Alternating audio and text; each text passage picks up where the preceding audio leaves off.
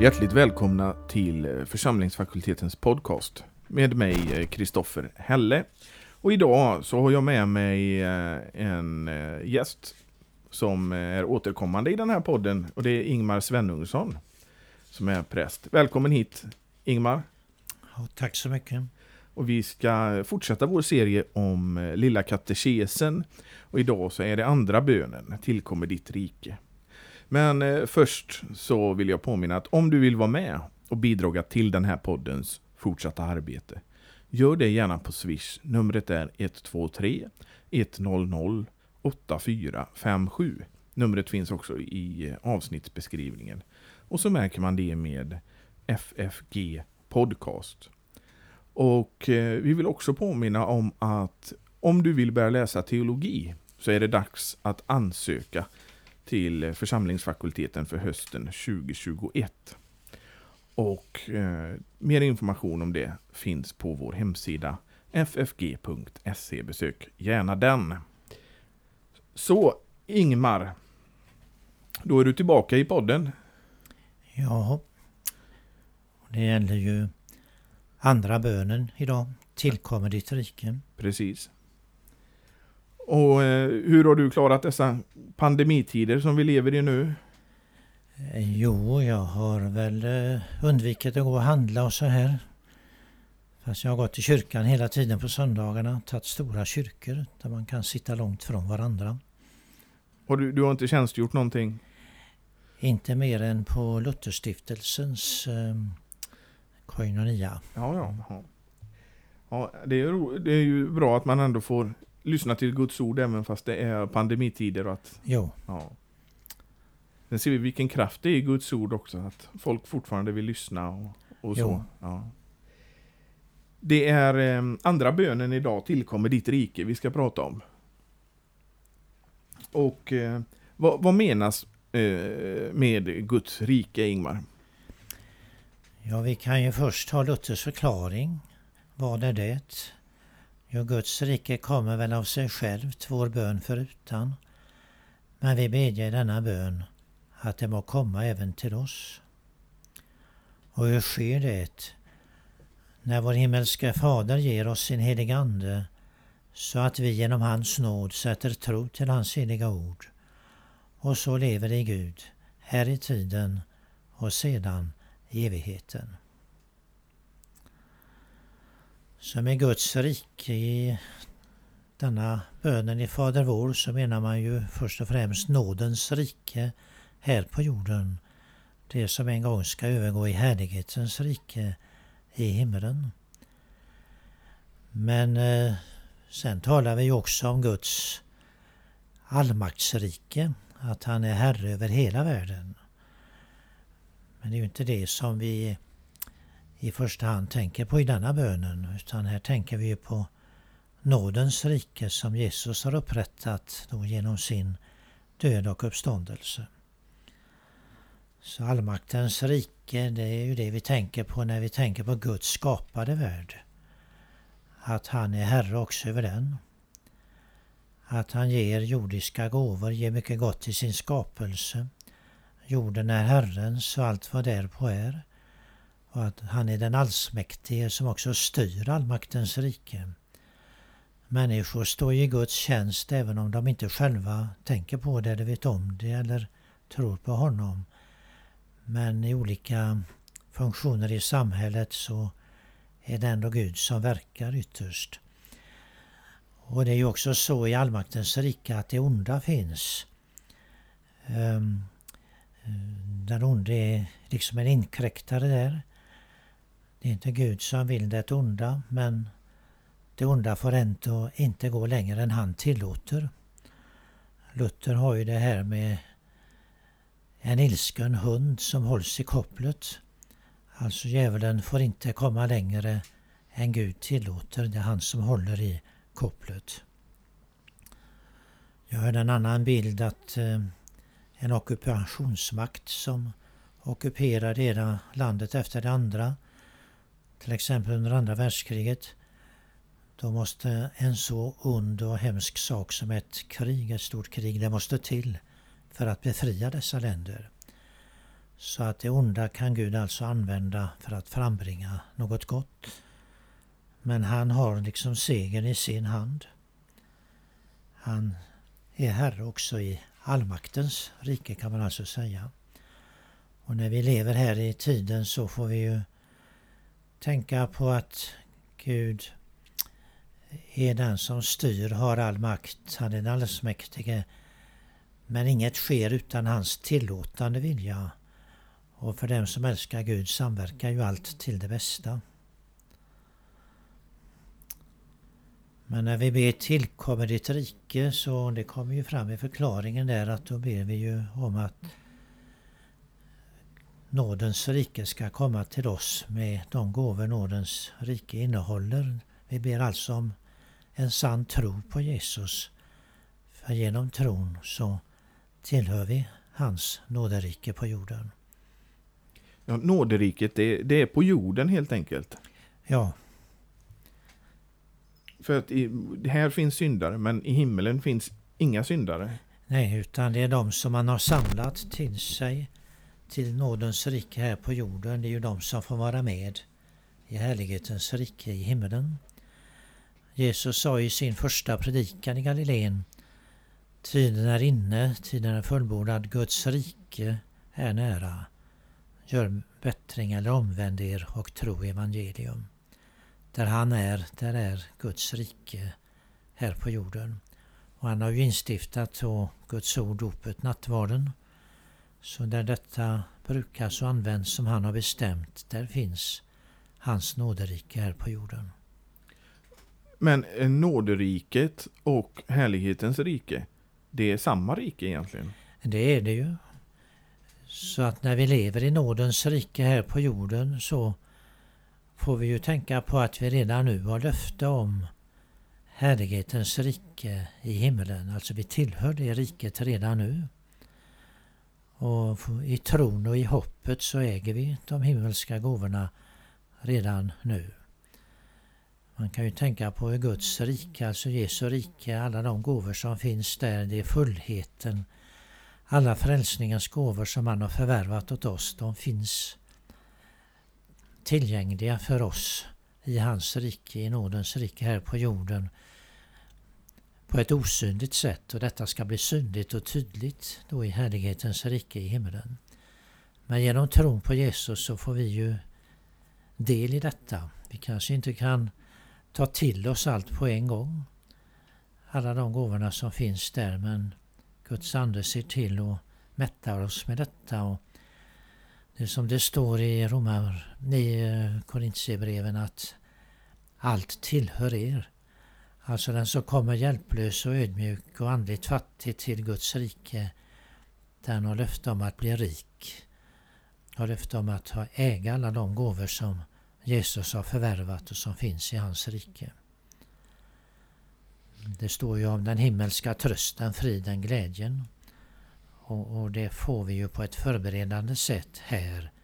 Men vi får det fullkomligt och tydligt och synligt och kännbart i himlen. Och, och eh, om vi går vidare lite så tänker jag eh, Kommer Guds rike för att vi som människor ber om det? Ja, det gör det ju. Det är ju så att eh, Luther säger här att Guds rike kommer väl av sig självt. Vår bön förutan, vi ber i denna bön att det må komma även till oss. Och det är ju så att Guds rike det fanns ju färdigt för oss. När Jesus kom till världen så upprättade han detta rike. Han upprättade sin församling ibland oss.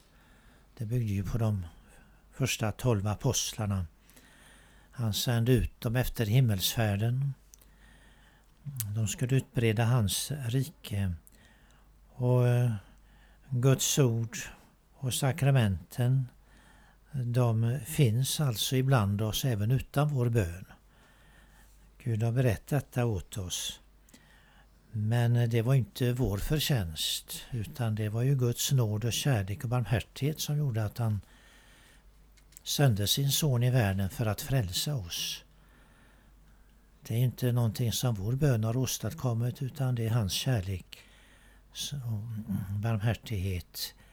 Men vi ber ju tillkommer ditt rike för att vi ska ta emot eh, hans gåvor, gåvorna som finns i hans rike, ta till oss det i våra egna hjärtan då, genom tron på Jesus. Så att eh, vi säger när Guds ord en gång kom till vårt land och när det kommer till hednavärlden så är det ju så att då fanns Guds rike när vi föddes här i Sverige så fanns Guds rike här redan. Även utan vår bön. Men eh, vi ber tillkommer ditt rike för att vi själva ska komma in i det riket och tillhöra det. Och för att också Guds rike ska komma till andra som det står i katekesförklaringen här längre fram. Men om, om eh, vår bön inte är den kraft som framkallar Guds rike så har väl ändå vår bön en stor betydelse? Ja, det har det. För eh, det kan ju inte bli väckelse så att Guds rike kommer också till dem som vi skulle önska det, de vi har runt omkring oss. Om det inte finns bön och väckelse. Det är det som bereder väg för att Guds rike ska komma till nya människor. Och Jesus har ju själv anbefallt särskilt bönen om arbetare i hans stora skörd. Så att han vill att vi ber om att Guds rike ska komma också både till oss själva och till andra. Så, så eh, Guds, de här arbetarna ska komma och förmedla Guds rike till folket? Ja, det ska vi be om. Och vi måste ju be själva om att Guds rike, för att Guds rike ska komma till oss, till våra hjärtan. I denna bönen ber vi ju om en sann tro. Och det står ju att den helige Ande um, ska verka tron hos oss. När Gud ger oss sin helige Ande, säger ju Luther i förklaringen. Ja, och det, det är ju inte vår bön som verkar tron utan det är eh, anden som jobbar i sin verkstad, hjärtat helt enkelt, som, ja, det det som skapar den. Genom hans nåd så kan vi sätta tro till hans heliga ord som Luther säger där. Ja. Så det är inte vår egen kraft som verkar tron, inte vårt eget förnuft eller kraft utan det är den heliga Ande som verkar tron. Eh, initiativet till frälsningen och till varje enskild människas frälsning det kommer ju från Gud. Vi kan tänka på dopet. Det är Gud som först kommer till oss, handlar med oss. Vår bön förutan så att säga. Mm. Mm. Eh, vad är, vad, vad, om, om vi nu ska säga, vad är det då vi ber om i den här eh, bönen? Han brukar uttrycka det så att vi ber om att komma till tro på Jesus. För genom tron så kommer vi in i hans rike, blir medborgare där och vi får del av gåvorna, frälsningens gåvor som finns tillredda i Jesu rike.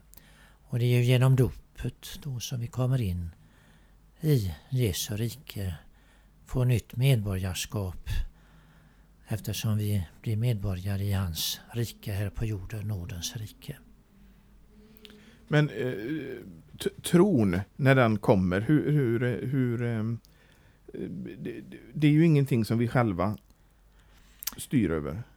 Eh, nej, men vi ska bruka Guds ord. När vi blir kallade, bjudna till Guds rike, så kan det inte bli ett fortsatt verk om vi inte fortsätter att bruka Guds ord. Det måste vi göra man kan avvisa den kallelsen och inbjudan man får. Men eh, om kallelsen får den följden att man brukar Guds ord så är Guds ande med och, och verkar tron, omvändelse och tro. För gudsmannen Henrik Schartau, han brukar säga att tron den upptändes i andens fattigdom. Ja. Och det betyder ju att det inte är någonting hos en själv. Men det är ju nödvändigt att bli andligt fattig. Det är ju Guds lag som uträttar detta hos oss. Att vi ser att vi inte har någonting själva att bära fram åt Gud. Inte en enda gärning att bygga på utan vi ser att allt är synd och skröplighet. Vi ser hur fattiga vi är. Att vi inget har, är eller kan inför Gud. Utan vi ska komma helt hjälplösa, ödmjuka, andligt fattiga. Det är då som tron upptänds. När vi ser att vi ingenting kan, det är då Guds ande kommer och verkar tron så att vi sätter allt vårt hopp till Jesus. Att, att lita på honom, sätta allt sitt hopp till honom om syndernas förlåtelse, det är ju en sann tro. Och Du har varit inne på det lite också, men vi, vi ber för oss själva. Mm. Men vi ber också för våra medmänniskor. Ja. Så när Guds rike kommer så finns det ju både ett inåt och utåt. In i våra hjärtan, det ska vi be om. Och vi ska också be om att Guds rike ska nå ut. Det var ju det som lärjungarna är ett exempel på. De gick i lära hos Jesus. Tog emot eh, ordet i sina egna hjärtan och sen fick de befallning att gå ut med det. Ja, eh, den här förbönen för våra medmänniskor har ju visat sig i många fall ha stor betydelse och är det någonting som en kristen alltid kan så är det ju att be för sina medmänniskor. Ja, och det är ju en bön om att Guds rike ska komma även till andra. Som aposteln Paulus skriver, bed för oss att Herrens ord må ha framgång och komma till ära. Och han skriver också be att Gud mot oss öppna en dörr för ordet. Tillkommer ditt rike, det är alltså en förbön för att eh, ordet ska eh, nå ut, utbredas, att människors hjärtan ska öppnas för det. Och för att Guds rike då som kommer till människor här på jorden då ska nå sin fulländning i härlighetens rike i himlen. Och eh, Vi får hela tiden tänka på att det är Jesus som har fått all makt. Se på honom som sitter på tronen. Han som en gång ska få alla fiender under sina fötter, lägga allt ont under sina fötter. Vi får eh, en gång där framme får vi se hur Jesus syndigt har fått all makt, alltså att alla tungor ska bekänna Gud Fadern till ära att han är Herre. Också de som har förkastat honom ska ju då erkänna honom som konung och få se vilket misstag de har gjort när de inte har omvänt sig till honom. Och Guds rike går alltså fram i världen när de kristnas förböner bereder väg för Guds rike också till andra. Då kommer ju Gud med sin heliga Ande så att människor genom hans nåd sätter tro till hans heliga ord och så kommer till tro på Jesus. Men på vilket sätt kan, kan människan märka att man har tagit del av Guds rike? Det är när hon eh, brukar Guds ord. Och eh, då blir det ju ett eh, och när hon ser sin synd, ångrar den, ser hur andligt fattig hon är, då visar ju Guds ande henne att hennes enda möjlighet är att komma till frälsaren Jesus som är just syndares frälsare. Och när hon lär känna honom så blir det ju ett dagligt behov av att komma till honom och få ny förlåtelse. Att leva i daglig omvändelse. Och då märker hon ju att den heliga Ande är verksam hos henne.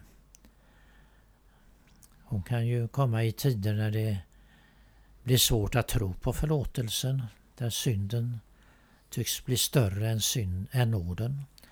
Och synden vill anklaga henne. Hon kan få leva i ofrid och oro och ånger. Men eh, Guds ande vill hjälpa henne igenom sådana tider så att hon kommer till Jesus, sätter allt sitt hopp till honom och också då tar till sig den frid som syndernas förlåtelse för med sig. Aposteln Paulus skriver ju om Guds rike att det består i rättfärdighet och frid och glädje i den heliga Ande. Det hör alltså till de gåvorna som finns i Guds rike och som den som tror på syndernas förlåtelse får del av. Det är alltså en följd av tron. Men de här, när man är i den här svåra situationen, det viktigaste då är väl att inte sluta att bruka Guds ord? Just det, när man ska fortsätta ändå hålla fast vid Guds ord. Hur eh, syndig man än känner sig så att säga. När man går till nattvarden så kan man erfara hur stor syndare man är, men det är just då man behöver komma. Den är mest värdig som mest ser sin ovärdighet, som Luther brukar säga, eller sa. Och eh, när man känner sig som mest skuldbelastad, att en sån som jag hör nog inte hemma vid nattvardsbordet, då ska man verkligen ta till sig att just då hör man hemma där. Då är man mest välkommen. För då möter man ju syndares frälsare och då hjälper han igenom även eh, eh, orostider i det andliga. För man brukar ju säga att en av de eh, det, det, första salighetshindret det är ju olust mot Guds ord och bönen. Mm. Eh, och då om det skulle komma tider när det blir ett riktigt kors att läsa Bibeln och, och, man upplever det att eh, då har de nog eh, sagt de gamla att då ska man läsa ett kort stycke. Och, och ehm, bara man inte överger helt. Och man kan ju få stor nytta av ett enda bibelord ibland, det är ju så. Även om man ska bruka Guds ord så det viktiga är ju inte hur många kapitel man läser utan att det stycket man läser eh, tas emot och med bön och i frälsningsavsikt. Och, och då kan man få nytta av även ett litet stycke.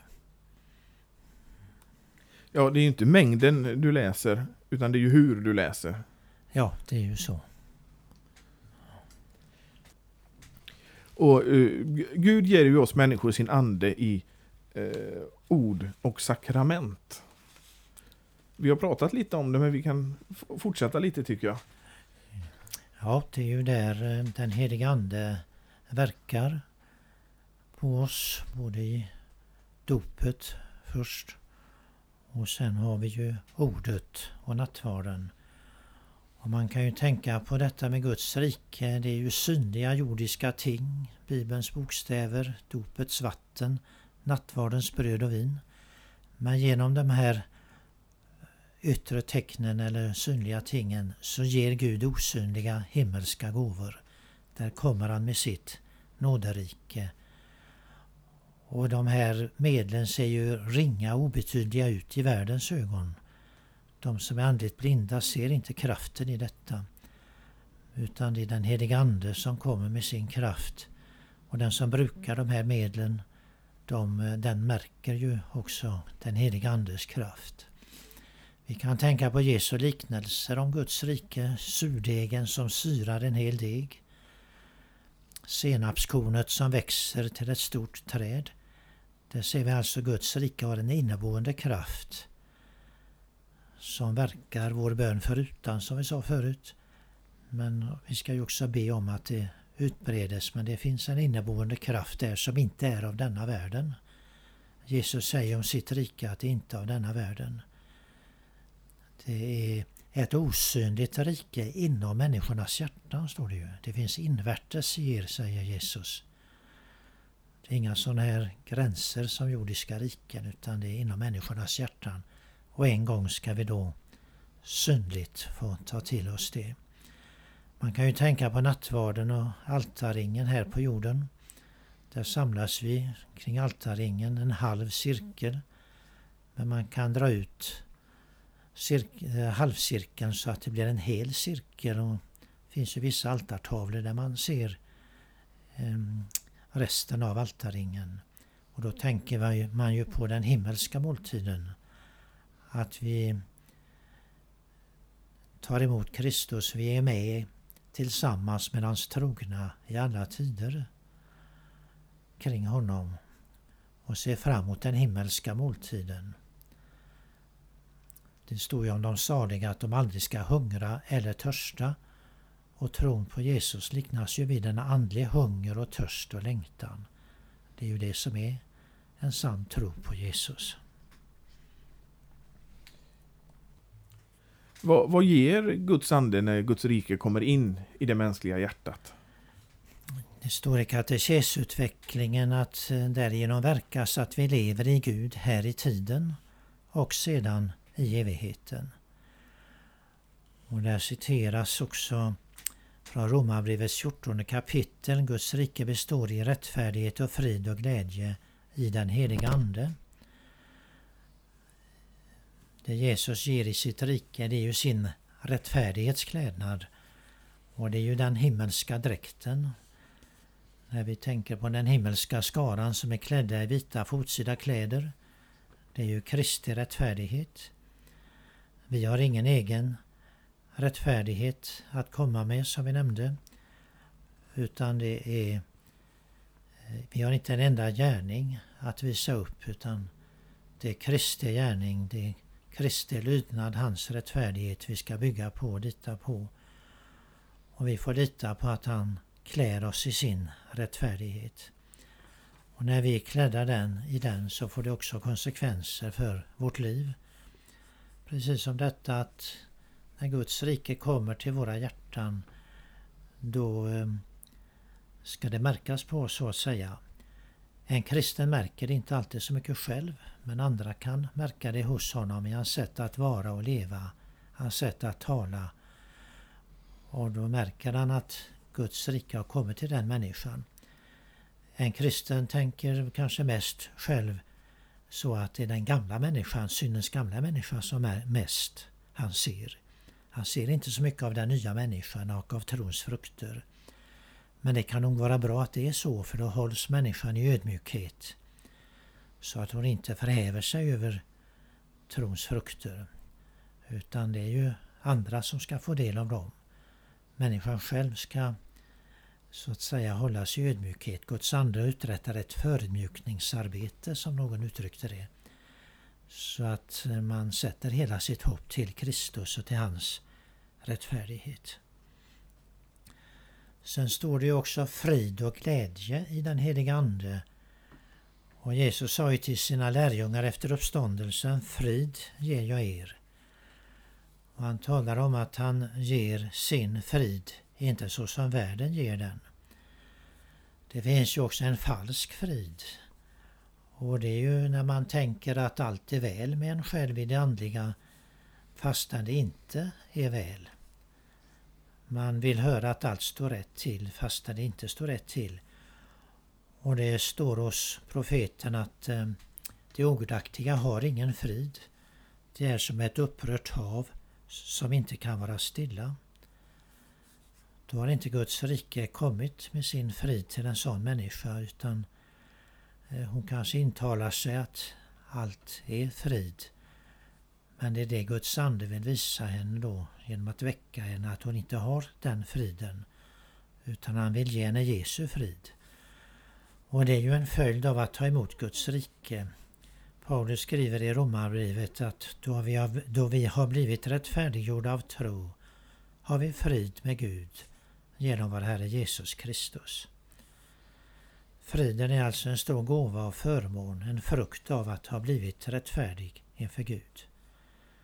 Det kan vara svårt att lita på det men vi hör hos Isaias straffet var lagt på honom för att vi skulle få frid. Och de som har blivit barn hos Gud genom tron på Jesus, de får äga Guds frid. Den som övergår allt förstånd. Genom blodet på sitt kors har han berett frid, står det. Sen finns det ju andliga fridstörare som vi var inne på för en stund sedan. Sådana som vill störa friden, de andliga fienderna. Djävulen, världen, vårt eget syndafördärv. Som eh, vill eh, hindra att vi har frid med Gud. Eh, och vill hindra oss att tro på förlåtelsen. Få oss att tvivla på det, vill anfäkta oss. Och säga att eh, nåden inte räcker till. Men då får vi tänka på det här som står att där synden blev större, där överflödar nåden mycket mer. Och det är ju en stor tröst. Jag hörde alldeles nyss att ju äldre man blir, ju mer nåd behöver man. Och det är ju en sanning som de som blir äldre och äldre verkligen får erfara.